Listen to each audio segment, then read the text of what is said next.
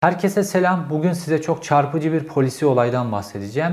Olayın kahramanı olan çift Türkiye'nin en küçük etnik azınlıklarından bir tanesine mensup. Fakat bu olayın içerisinde İçişleri Bakanlığı var, bu olayın içerisinde Jandarma Genel Komutanlığı var. Bu olayın içerisinde sırtını devlete dayamış çok güçlü bir aşiret var. Bu olayın içerisinde kayıp olduğu söylenen bin yıllık bir İncil var. Bu olayın içerisinde yer altından küple çıktığı söylenen altınlar var. Fakat bu olayın içerisinde Türkiye Cumhuriyeti'nin hakkını, hukukunu gasp ettirmemek için ortadan kaybedilen, belki de katledilen Türkiye'nin en küçük etnik gruplarından birine mensup olan bir çift var. Bu çift kimsenin umrunda olmasa da benim ve bu kanalı izleyenlerin umurunda çünkü bu çiftle ilgili gerçeği ortaya çıkarmak aynı zamanda Türkiye Cumhuriyeti'nin dürüst vatandaşlarına sahip çıkmak açısından son derece önemli. İçişleri Bakanı Süleyman Soylu'nun umrunda olmasa da bu çift bizim umurumuzda ve bu çiftin akıbetini, bu çiftin başına neler geldiğini biz takip etmek zorundayız. Huzurlarınızda yine dop dolu, bilgi dolu bir video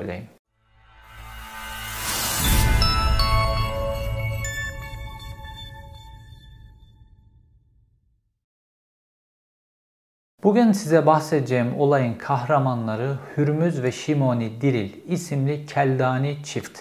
Keldaniler Hristiyanlığın küçük bir kolu olarak biliniyorlar ve Asurlulara dayanıyorlar. Asurlular Anadolu'nun en eski halkı olarak biliniyorlar. Bu çift 8 Ocak 2020'de aniden ortadan kayboldu. Fakat o güne gelmeden önce yaşanan bazı olaylar var. Yüzyıllardır aynı bölgede yaşayan bu aile 1989 yılına geldiğinde köylerini terk etmek zorunda kaldılar. Çünkü bildiğiniz meşhur zorla köy boşaltma süreçlerinde 1989'da köylerini terk etmek zorunda kaldılar. Fakat bu aile bulunduğu yerde yaşama konusunda acayip derecede ısrarlı bir aile. Çünkü bulundukları coğrafyayı çok seviyorlar. Ve 3 yıl sonra 1992 yılında tekrar köylerine dönüyorlar.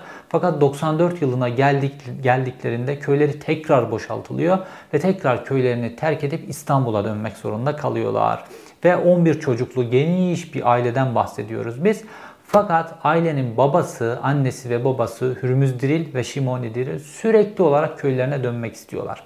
Ve nihayetinde 2011 yılında yeniden işte bu köye dönüş vesaire bunlar özendirildiği, işte o açılım süreci, çözüm süreci vesaire dediğimiz süreçte yeniden köye dönmenin önü açıldığında tekrar hemen İstanbul'dan köylerine dönüyorlar.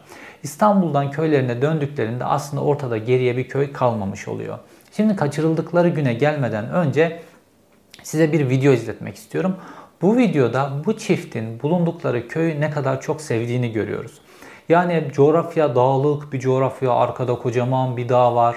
Baktığınızda bazılarınız bozkır görebilirsiniz, çöl görebilirsiniz, hiçbir şey göremezsiniz ama bazı insanlar bu coğrafyalarda yaşamayı seviyorlar. Çünkü orası onların toprakları, atalarının, dedelerinin doğdukları, büyüdükleri topraklar. İstanbul'da yaşıyorlar normalde ama İstanbul'da kiminiz çıkar o beton denizin içerisinde boğulur. Kimi metropolü sever fakat bu insanlar o coğrafyayı, o toprakları seviyorlar. Ve nihayetinde bulundukları coğrafyaya yeniden dönüyorlar ve evlerini yeniden inşa ediyorlar. Oldukça zor bir iş. Videoda da görüyorsunuz. Yeniden eski usul taş ev çünkü tıpkı ataların oturduğu evler gibi taş ev tamamen Hürmüz Diril kendi elleriyle eşiyle birlikte o evi yeniden inşa ediyor ve ayağa kaldırıyor. Yeniden kendi topraklarında yaşamaya çalışıyor. Ve aradan birkaç yıl geçtikten sonra 8 Ocak 2020 tarihine geldiğimizde bazı olaylar patlak veriyor. Şimdi bu aile geçmişten beri belli zorluklarla karşılaşmış bir aile. Çünkü bu coğrafyada yaşayan o minik minik çok fazla etnik azınlık var ve bunlar aslında o coğrafyanın aslında bunlar Türkiye'nin zenginliği ve bu zenginlik işte Türkiye'deki bazı baskı politikaları nedeniyle hep tek tipleştirilmeye çalışıldı ve bu aile de bundan nasibini aldı. Aslında o köy boşaltma sürecinde 1994 yılında bu ailenin iki tane genç çocuğu İlyas ve Zeki birisi 12 yaşında birisi 16 yaşında jandarma tarafından gözaltına alınıyor ve ondan sonra bir daha kendilerinden haber alınamıyor. Sonra yıllarca yargı süreci devam etti vesaire. Sonunda Türkiye Avrupa İnsan Hakları Mahkemesi'nde bu iki çocuğun ortadan kaybedilmesiyle ilgili mahkum oldu. Yani aile zaten acıları taşıyan bir aile, Diril ailesi. 8 Ocak 2020'ye geldiğimizde Şırnak'ın Beytüşşebap ilçesindeki yeni ismiyle Kovankaya köyünde Hürmüz ve Şimoni Diril aniden ortadan kayboldular. Normalde köyde sadece 3 tane aile yaşıyor. Köyün tamamı neredeyse boş. Ya terk etmişler ya da sadece yazın gelen ailelerden oluşuyorlar. Fakat onlar kışı da yazı da Diril ailesi kendi köylerinde, kendi topraklarında geçirmeye başlamışlar. Fakat 8 Ocak 2020'de aniden ortadan kayboluyorlar. Bundan 2 gün sonra yani 10 Ocak 2020'de bu sefer de Mardin'in Nusaybin ilçesindeki Mor Yakup Kilisesi'nin rahibi bir anda gözaltına alındı. Şimdi e, Şimoni Diril ve Hürmüz Diril zaten bir azınlığa Keldaniye, Keldani e, bir aile. Bir taraftan da Mor Yakup Kilisesi'nin rahibi gözaltına alınınca bu devletin yeniden Süryanileri, yeniden Keldanileri bölgeden sürmek için bir politikası gibi algılandı. Fakat savcılık makamları bunu çok kısa sürede Diril ailesinin başına gelenin politik bir yönü olmadığına ilişkin bir kanaat getirdiler. Ve bu ortadan kaybolmaya ilişkin ilk olarak devreye giren milletvekilleri, sivil toplum kuruluşları, temsilcileri ve avukatlar savcılık makamında işin çok hızlı yürüdüğünü gördüler.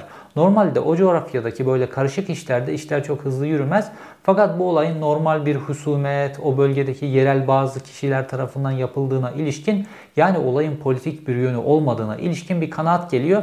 Ve bütün bu savcılık makamıyla temas kuran sivil toplum kuruluşları, avukatlar, milletvekilleri şunu görüyorlar. Savcılık işini hızlı yürütüyor. Fakat bir noktadan sonra blok gibi iş duruyor ve soruşturma dosyasının üzerine gizlilik kararı alıyor.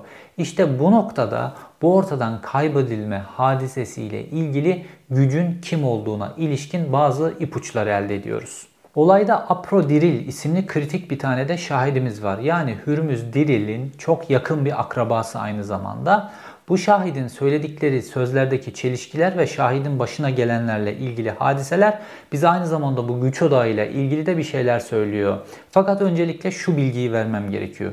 Hürmüz Diril ve Şimoni Diril ortadan kaybolduktan 70 gün sonra Diril ailesinin çocukları yani kayıp çiftin çocukları anne Şimoni Diril'i 70 gün sonra bir dere yatağında işkence edilmiş ve öldürülmüş biçimde buldular. Elbiselerinin parçaları çevreden toplandı vesaire. Yani anne Şimoni Diril öldürülmüş ve işkence edilmiş halde bulundu. Fakat baba Hürmüz Diril halen daha kayıp. Ve aile şu an işte gizlilik kararı nedeniyle, baskılar nedeniyle vesaire tüm bunlar nedeniyle aile artık medyaya demeç veremez hale geldi. Mesela bugünlerde kaybedilme olayının ikinci yıl dönümünün üzerinden geçiyoruz ve medyadaki haberlere birkaç tane böyle çok azınlık küçük yerdeki haberlere baktığımızda ailenin fertleri hiçbir biçimde konuşmuyorlar. Artık baskılar bu noktaya kadar varmış vaziyette. Şimdi gelelim olayın şahidi Aprodiril'e. Hürmüz Diril ve Şimon Diril kaybedildikleri gün Apro Diril de köyde. Yani o köyde oturan 3 evden bir tanesi ve bu kaybedilme olayını görüyor. Ne zaman? 8 Ocak 2020'de. Fakat ne jandarmaya haber veriyor ne de kendi akrabası olan Hürmüz Diril'in çocuklarına haber veriyor. Nasıl haber alıyor ailenin Hürmüz Diril'in çocukları? Babalarına birkaç gün ulaşamadıktan sonra 10 Ocak'ta köye geldiklerinde evin boş olduğunu görüyorlar ve dolayısıyla köydeki akrabaları olan Aprodil'in evine gidiyorlar. Aprodil önce diyor ki bir yere gittiler yakında gelecekler diyor önce. Ve bir süre zaman üzerinden geçiyor. Ondan sonra diyor ki ben onları yanlarında PKK'lı birkaç kişiyle PKK'nın onları götürdüklerini gördüm diyor. Örgütün onları götürdüklerini gördüm. Silahlıydılar vesaire diyor. Tabi bu arada çocuklar e, ulaşamayınca annelerine babalarına jandarmayı arıyorlar, savcılığı arıyorlar. Bütün bölgedeki yetkili makamların hepsine haber veriyorlar. Dolayısıyla belli bir arama çalışmaları başladığı anda Aprodiril de işte bu sefer bu PKK hikayesiyle karşımıza çıkıyor. Tabi jandarma Aprodiril'in de ifadesini alıyor vesaire. Fakat süreç içerisinde olay tabi medya çok yansıdı. Belki e, bu Diril ailesini kaçıranlar olayın bu derece medyaya yansıyacağını düşünmüyorlardı. Fakat Diril ailesinin yani Hürmüz Diril'in oğlu Keldanilerin aynı zamanda yaşayan son rahibi. İstanbul'da bir Keldani kilisesi var ve bu kilisenin rahibi. Bu sebeple medya ile belki de iletişim kurması nedeniyle olay bir anda medyaya yayıldı ve herkes bu olayın üzerine gitti ve dediğim gibi o günlerde de aynı zamanda Mor Yakup Kilisesi'nin rahibi de gözaltına alıp tutuklandığı için olay bir anda politik bir hüviyete büründüğü ama aslında olayın başka bir yönü var. Fakat o yönde gelip şu an politik bir yöne evrilmiş vaziyette. Ve sonrasında Aprodil'in üzerine gidince bu sefer Aprodil PKK söyleminden vazgeçti. Çünkü o günlerde PKK da bir açıklama yaptı. Biz bu adamları niye kaçıralım şeklinde bir açıklama yaptı. Çünkü e, iki tane yaşlı çifti kaçırıp PKK ne elde edecek? Mantık olarak bu bir yere oturmuyor. Zaten savcılık da olayın PKK'nın işi olmadığını Diril ailesinin avukatlarına da, bölgeye giden milletvekillerine de, herkese sivil toplum kuruluşlarına da söylüyor. Bu olayın içerisinde adi bir olay olduğuna ilişkin savcılığın kanaati var başlangıçta.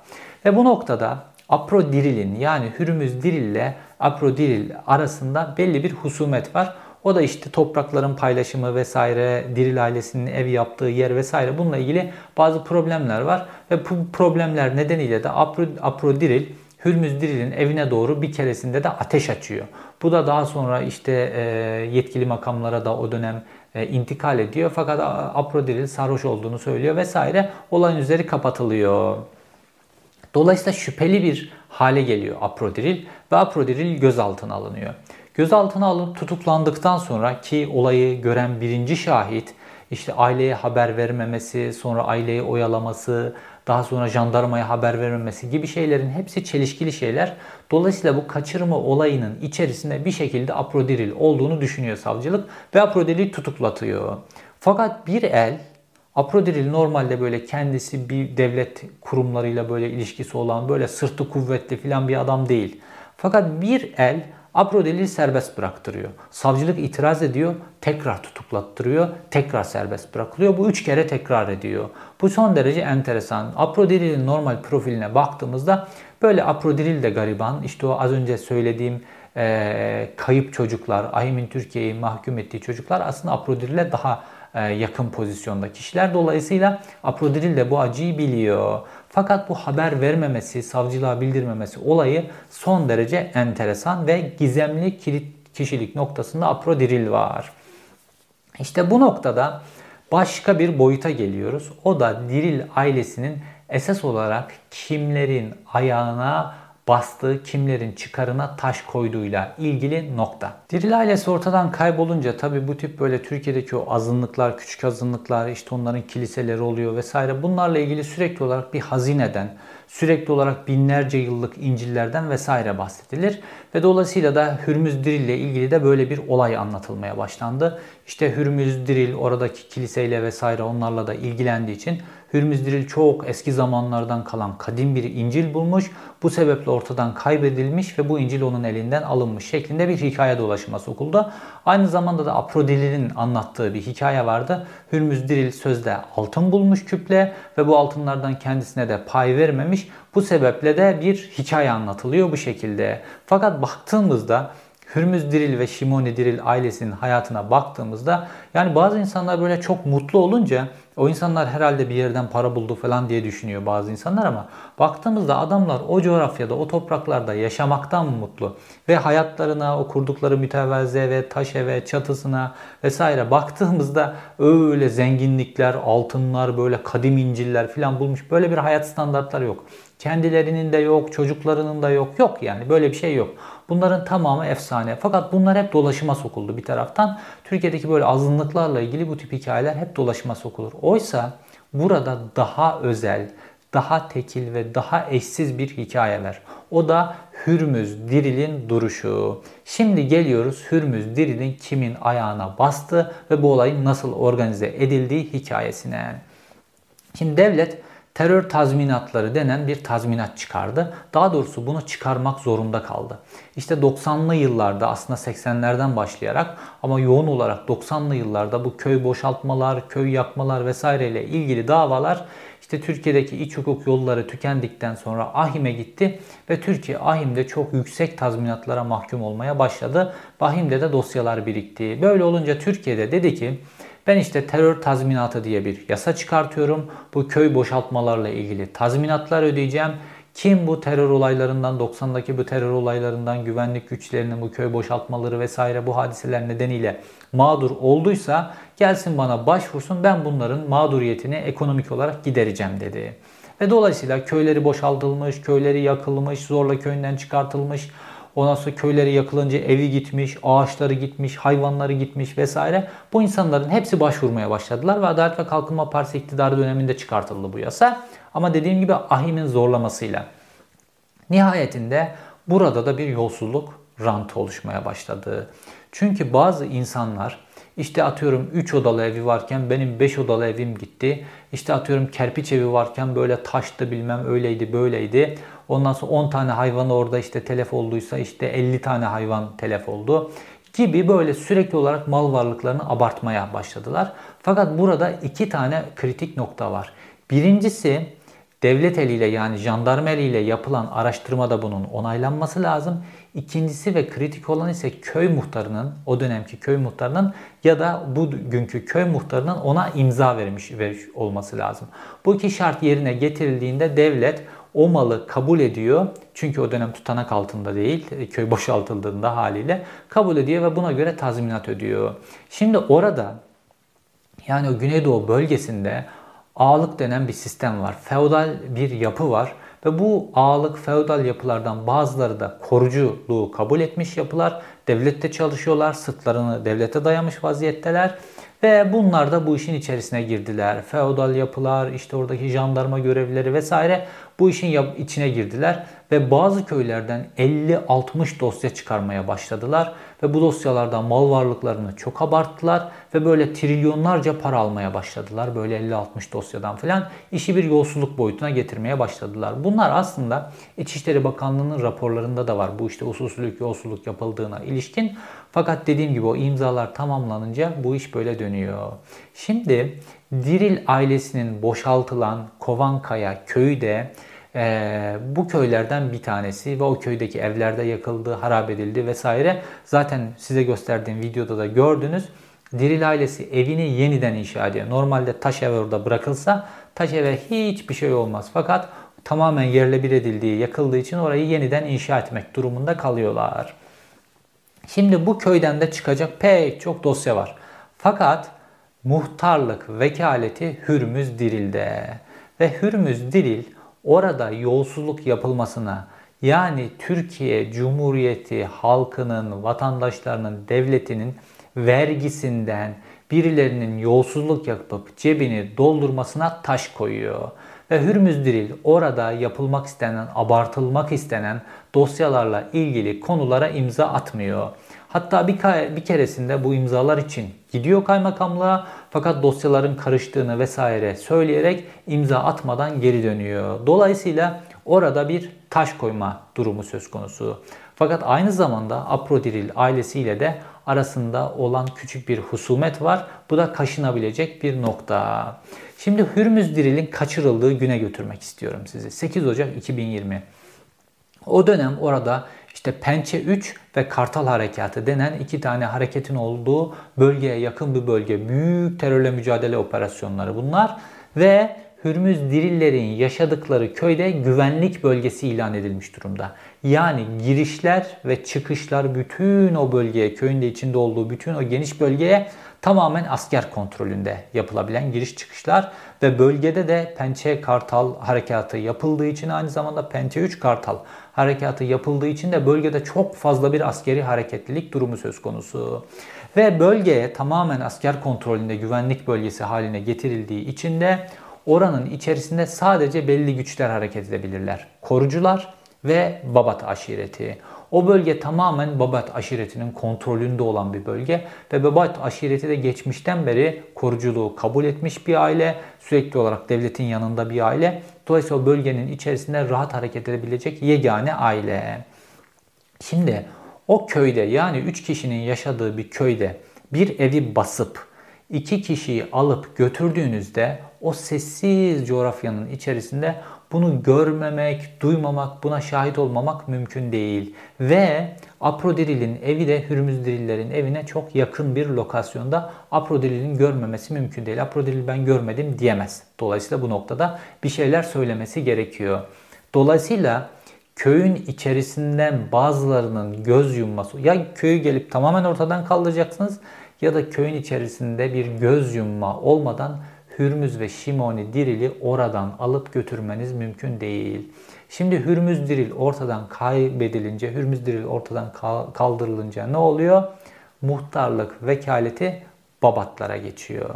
Şimdi tabi olay çok enteresan bir boyuta geldiği için, böyle ulusal bir boyuta geldiği için özellikle de medyanın bir kısmı bu konu üzerine çok durduğu için şu an Diril ailesinin köyünün içerisinde böyle terör tazminatları ile ilgili böyle 50-60 dosya falan bunları çıkarmak çok mümkün değil. Çok göze batar bir hadise. Dediğim gibi bu dirilleri ortadan kaldıranlar bu işin bu kadar büyüyeceğini, medyaya yansıyacağını hesap edemiyorlardı. Muhtemelen Diril ailesinin medyaya ulaşabileceğini ya da işte çocuklarının rahip olduğunu, dolayısıyla da medyaya belki ulaşabileceğini filan bu konunun peşini bırakmayacağını ya da sivil toplum kuruluşlarının bazı milletvekillerinin vesaire bu işin peşini bırakmayacağını hesaplamamışlardı. Fakat bu adım atıldı ve Diril ailesi ortadan e, kaybedildi. Dediğim gibi Şimoni Diril 70 gün sonra bir dere yatağında işkence edilmiş ve öldürülmüş biçimde kendi çocukları tarafından bulunduğu. Fakat e, çocukların e, babalarının ve annelerinin kayıp olduğunu tespit edip jandarmaya haber verdiklerinde çok yakında bir köy var. Zannedersem ismi Düz Geçit Köyü. Ve bu köyden 15 kişi bir araya geliyor. Hürmüz Diril'i de çok seven e, insanlar bunlar. 15 kişi bir araya geliyor işte o coğrafyada, o günün şartlarında, Ocak ayı çünkü iş makineleri desteğiyle yanlarına alıyorlar ve dirilleri aramaya başlıyorlar. Tam arama başladığı anda bir haber geliyor. Ve haberde deniyor ki bulundular deniyor.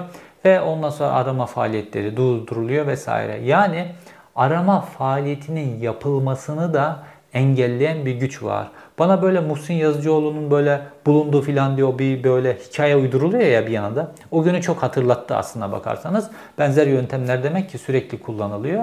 Ve sonrasında da olayın üzeri soğuyor. Arama faaliyetleri işte e, şartlar, çevre şartları şu bu filan diye gerekçe gösterilerek doğru düzgün arama yapılmıyor. Ta ki 70 gün sonra ailenin kendi çocukları kendi çabalarıyla annesinin cesedini bulana kadar. Şimdi babalarının aslına bakarsanız ailenin verdiği röportajların hepsini de tek tek bunları okudum. Babalarının hayatlarından da umudu kesmiş durumdalar. Fakat babalarının kemiklerini istiyorlar. Yani onu kendi inançlarına göre defnetsinler, son vazifesini yapsınlar, evlat olarak üzerine bir karış toprak atsınlar vesaire. Bunu istiyorlar aslına bakarsanız. Ve bu işin içerisinde kimin olduğunu çözebilmek de o kadar zor bir hadise değil. Şimdi normalde savcılık az önce de bahsettiğim gibi savcılık işi çok hızlı ilerletiyor. Fakat bir noktadan sonra işte e, Aprodiril gibi bir isim gözaltına alınıyor ama arkasında hiçbir kuvvet gözükmüyor normalde. Son derece e, yalnız bir adam. Fakat üç kere peş peşe bırakılması gibi bir hadise gerçekleşiyor.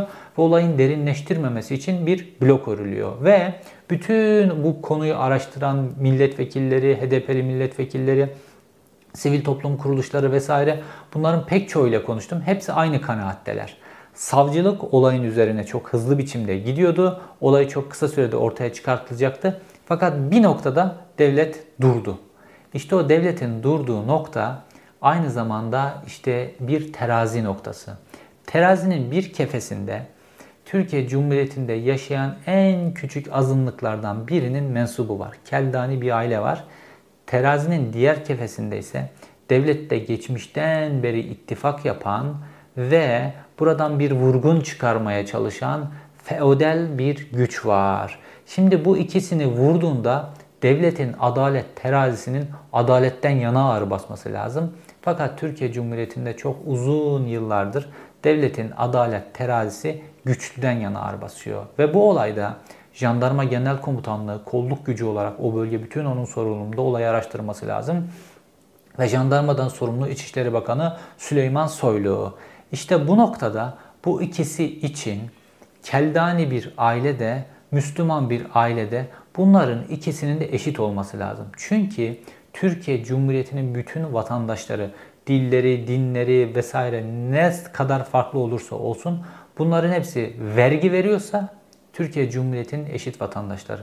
Türkiye Cumhuriyeti kimliği taşıyorlarsa Bunlar Türkiye Cumhuriyeti'nin eşit vatandaşları ve bunlara eşit hukuk uygulanması lazım. Güçlünün hukuku değil, hukukun tamamen adil biçimde uygulanması lazım ve bu olayın ortaya çıkartılması lazım. Dediğim gibi o günlerde bölgede Pençe Kartal harekatı olduğu için ve bölge tamamen güvenlik çemberi içerisinde olduğu için gökyüzünde de dronlar olduğu için aslında savcılığın elinde çok fazla delil var ve savcılık aslında olan şüphelileri belirlemiş durumda. Fakat bir noktada savcılığın önüne duvar örüldü. İşte o duvar güçlülerin duvarı, güçlülerin hukuku. Fakat Türkiye Cumhuriyeti'nde bu güçlülerin hukukunu ortadan kaldırmak zorundayız. Jandarma Genel Komutanlığı bölge tamamen jandarma bölgesi. Jandarma Genel Komutanlığı'nın umrunda olmasa da, İçişleri Bakanı Süleyman Soylu'nun umrunda olmasa da Hürmüz Diril, Şimoni Dürül bizim umurumuzda olmak zorunda. Çünkü yolsuzluğa, talana ta Şırnak'ın Beytüşşebap ilçesinin Kovankaya köyünde dur dedikleri için katledildiler, ortadan kaybedildiler. Bu dürüst Türkiye Cumhuriyeti vatandaşlarının arkasında hepimiz durmamız gerekiyor. Hepimizin durması gerekiyor. Çünkü bir kişi Türkiye Cumhuriyeti vatandaşı kimliği taşıyorsa, Türkiye Cumhuriyeti'nde vergi veriyorsa artık onun dili, dini, ırkı vesaire bunların hiçbirisinin önemi yok. Eşit Türkiye Cumhuriyeti vatandaşıdır ve onun hakkının her Türkiye Cumhuriyeti vatandaşının hakkı gibi savunulması gerekir. Ve Hürmüz Diril bir dürüstlük örneği olarak talana dur diyen bir insan olarak Şırnak'ın Beytüşşebap ilçesinin Kovankaya köyünde ortadan kaybedildi. İşte batı illerindeki bu vurgunlardan, çökmelerden, yolsuzluklardan, mafya operasyonlarından, kokainden, ondan bundan, büyük köprü ihalelerindeki yolsuzluklardan, saraylardan, saraylarda dönen paralardan filan bahsediyoruz. Ama Şırnak'ın Beytüşşebap ilçesinde Hürmüzdüril diye bir adam kendi sorumluluk bölgesinde muhtar olarak talana dur dediği için ortadan kaybedildi ve Hürmüz Diril kimsenin umurunda değil. Fakat bizim umurumuzda olmak zorunda ve Hürmüz Diril'in 2 yıl önce bugünlerde ortadan kaybedilmesinin hesabını 20 yıl geçse de sormak zorundayız. Çünkü Hürmüz Diril gibilerin arkasında durmazsak işte Türkiye mafya düzenine, Türkiye yolsuz iktidarlara teslim olmak durumunda kalır. Ve 17-25 Aralık operasyonlarında hatırlarsanız memur Teoman diye bir adam vardı. Rıza Zarrab'a tek başına dur demişti ve bir alanda yolsuzluğu durdurmuştu. O memur Teoman gibi Hürmüz dirilleri de unutulmaya bırakırsak Türkiye Cumhuriyeti'nin bu talan tarihi devam eder. Çünkü baktığımızda Asuriler, Keldaniler, e, Süryaniler bu küçük azınlıklar bunlar Türkiye Cumhuriyeti'nin, Türkiye'nin Anadolu topraklarının zenginliği ve bunlar kendi topraklarına dönmek istiyorlar. Fakat bunları topraklarına döndürmek istemeyen talancılar var. Çünkü onlar kendi topraklarına binlerce yıldır yaşadıkları topraklara dönmezlerse o araziler, o köyler boş kalacak ve bu talancılar eninde sonunda o toprakların üzerine konacaklar. İşte nasıl Batı illerinde talana dur diyorsak, dur demeye çalışıyorsak aynı zamanda buradaki Keldanilerin, Süryanilerin topraklarının talanına da dur demek zorundayız. Çünkü bu insanlar o topraklarda doğdukları, büyüdükleri atalarının topraklarında olurlarsa Anadolu toprakları zengin olacak ve Anadolu topraklarının en büyük zenginliği ne derseniz işte bu çeşitlilik derim ben. İzlediğiniz için teşekkür ederim. Hürmüz Diril, Şimoni Diril olayının takipçisi olmaya devam edeceğim. Bir sonraki videoda görüşmek üzere.